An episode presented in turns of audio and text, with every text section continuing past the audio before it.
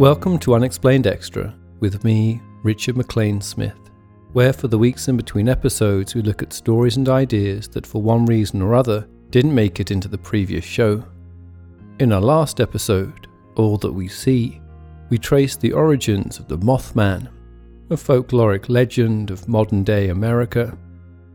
Having first been apparently sighted in November 1966 on the outskirts of Point Pleasant in West Virginia, the legend of the Mothman has only continued to grow, with countless sightings of it being reported all over the country ever since.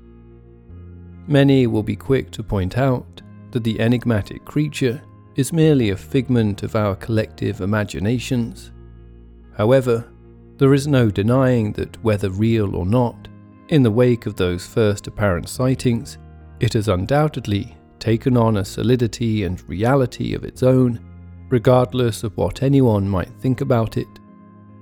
Many in Point Pleasant are proud of the so called Mothman's connection to their city. There you can find the world's only Mothman Museum, who also run tours out to the infamous TNT area, where it was once thought to have resided. There's even an annual Mothman Festival, held on the third weekend of every September, to commemorate those strange few nights in 1966 when rumours about a terrifying, red eyed, flying humanoid monster first held the town in its grip. One aspect of the story that some listeners wanted to know a little more about was how exactly the collapse of the Silver Bridge fitted into everything. Well, let me tell you.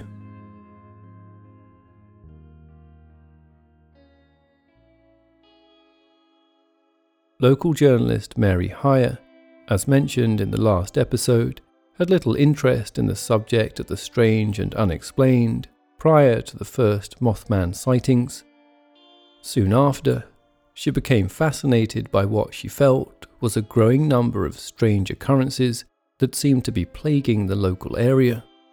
So much so that she began to use her regular column in the Athens Messenger, where the waters mingle, to document them. In early 1967, after a number of apparent UFO sightings were reported to her, and one particularly unsettling incident in which a strange, unearthly man was said to have attempted to abduct her niece, Connie Carpenter, Mary had her own strange encounter. In March of that year, Mary was driving through Point Pleasant with her husband Scotty and sister Alice Pulling up to an intersection, she noticed the staff of a nearby gas station were all staring at the sky. Following their gaze, she claimed to have then seen a long, spherical object as big as a silo, hovering about 300 feet in the air, with a set of lights underneath that continually changed from orange to white. Then in April, a man and his son from the village of Middleport, Ohio, not far from Point Pleasant, reported seeing some kind of butterfly creature as large as a car land in their garden.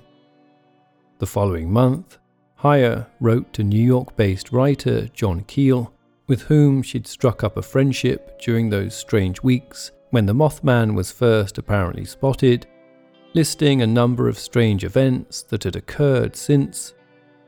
But there was something else, too.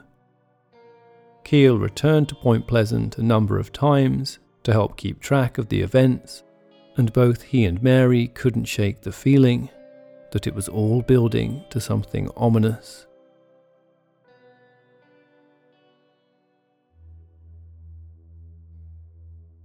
Throughout John Keel's years of researching UFOs and all associated phenomena, he'd built a network of contactees people who claim to have either been abducted or simply contacted by alien entities.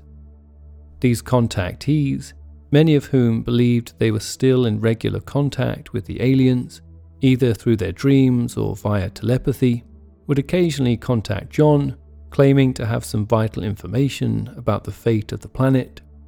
Normally, John would take this with a large pinch of salt.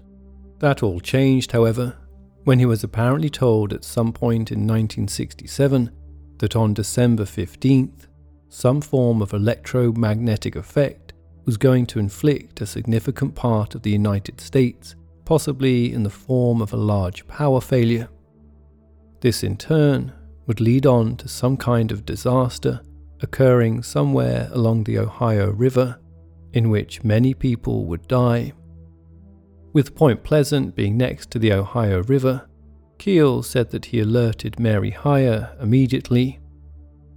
In early November 1967, he then travelled down to Point Pleasant to catch up on the latest strange events that had been happening there.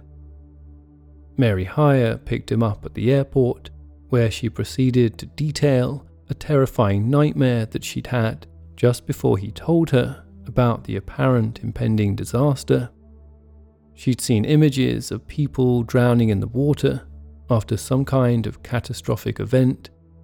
But the strangest thing of all, she said, was that she'd also seen Christmas presents floating alongside the bodies.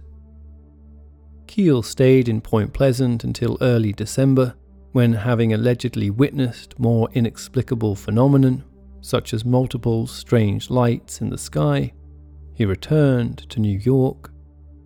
Then, soon after, he apparently received further news from his contactee. Whatever was going to take place, they said, would happen precisely at the moment then President Lyndon B. Johnson switched on the White House Christmas tree lights.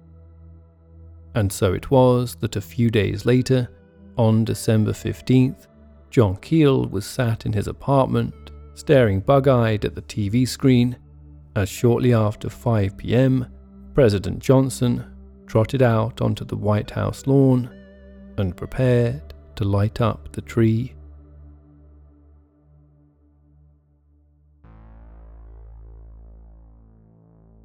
Just over 500 miles away to the west, the traffic in Point Pleasant was at a logjam as evening Christmas shoppers and workers attempted to get home. Charlene Wood, a young hairdresser who was five months pregnant with twins, was in her Pontiac, heading home to Gallipolis on the other side of the Ohio River.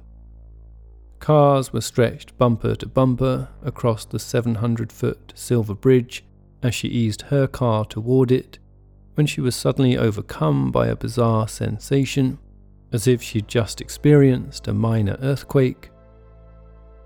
A little further ahead, teenage couple Howard and Margaret Boggs were also making their way home, along with their 17 month old baby and their car laden with presents for what would be only their second Christmas together as a family. They too felt something shake beneath them. Feeling anxious, Margaret looked about at all the cars packed tightly together on the bridge, then turned to Howard. What on earth would we do if this thing were to break up? she said. Back in New York, in John Keel's apartment, John watched with bated breath as President Johnson finished wishing peace and goodwill to all, and then flicked the switch to light up the tree at almost that precise moment, witnesses all over Point Pleasant heard a loud crack ring out through the town, followed by a momentary flickering of streetlights. Then they watched aghast as the town's iconic silver bridge first began to sway, then slither, before buckling completely in the middle. Then one of its towers slowly pitched over followed soon after by a second, and then the entire stretch of it twisted and arched, sending all 37 vehicles laid out on it tumbling into the 5 degree waters of the Ohio River below. And moments later, what was left of the bridge fell down on top of them.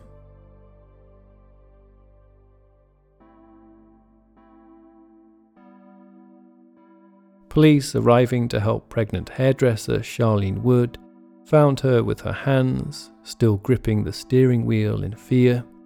She'd thankfully escaped the whole thing, having never quite made it up onto the bridge, but had witnessed it all right in front of her. Having been tipped into the water, along with his wife and child, Howard Boggs had just enough awareness to locate a smashed passenger window and free himself. Unbeknownst to him, he was already 30 feet underwater at the time. Howard survived after eventually making it to the surface, where he was spotted by a rescue vessel and plucked from the water. His 18 year old wife Margaret and their 17 month old baby, along with 44 others, were not so fortunate. Back in New York, in John Keel's apartment, he watched as a news flash popped up on screen announcing the disaster. Though it wasn't the power cut he'd been promised, he was left in no doubt that the Silver Bridge tragedy was undeniably linked to everything that he and Mary had been investigating, and all of it stemmed from that first Mothman sighting in November 1966. Mary Hyre was only half a block from the bridge when she heard it collapse. After racing to the Point Pleasant approach side moments later, she gazed out in horror across the water at all the bodies and Christmas presents floating together in the Ohio River.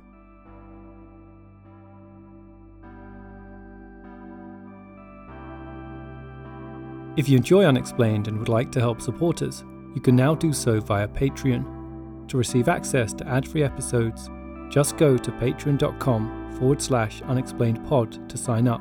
Unexplained the book and audiobook, featuring 10 stories that have never before been covered on the show, is now available to buy worldwide. You can purchase through Amazon, Barnes & Noble, and Waterstones, among other bookstores. All elements of Unexplained including the show's music, are produced by me, Richard MacLean Smith. Please subscribe and rate the show wherever you listen to podcasts, and feel free to get in touch with any thoughts or ideas regarding the stories you've heard on the show. Perhaps you have an explanation of your own you'd like to share. You can reach us online at unexplainedpodcast.com or Twitter at unexplainedpod and Facebook at facebook.com forward slash unexplainedpodcast.